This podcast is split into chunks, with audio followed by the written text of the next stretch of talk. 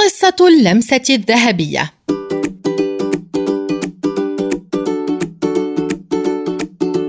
كان هناك رجل ثري يعيش في إحدى المقاطعات البعيدة في قصر واسع بعيد. ولكنه كان جشعا ولا يحب في حياته إلا اثنين المال وابنته.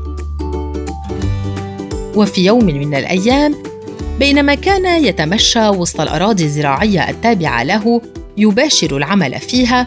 وجد واحدة من الجنيات قد علقت بين أغصان الشجرة. وسمع صوتها يئن من الألم. ذهب مسرعا إليها وعرض عليها أن يخلصها من سجنها هذا في مقابل أن تحقق له أمنية. وسرعان ما وافقت الجنية في مقابل حريتها. فطلب منها الثري أن تحول لمسته إلى اللمسة الذهبية بمعنى أن أي شيء يقع في قبضته يتحول إلى ذهب. فوافقت وحققت له ما تمنى. مشى فرحا يجرب القوى السحرية الجديدة.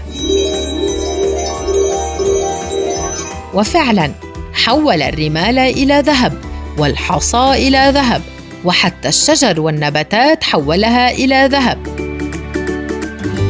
وانطلق يطرق الباب ليخبر زوجته وابنته بقوته الخارقة. لتستقر ابنته بين ذراعيه مرحبة به بينما هو يضمها إليه بقوة. فتحولت إلى تمثال من ذهب. حزن الأب وصدم صدمة عظيمة وقضى ما تبقى من عمره يبحث عن الجنية حتى تعيد له ابنته كما كانت وتأخذ القوى السحرية التي وهبتها له.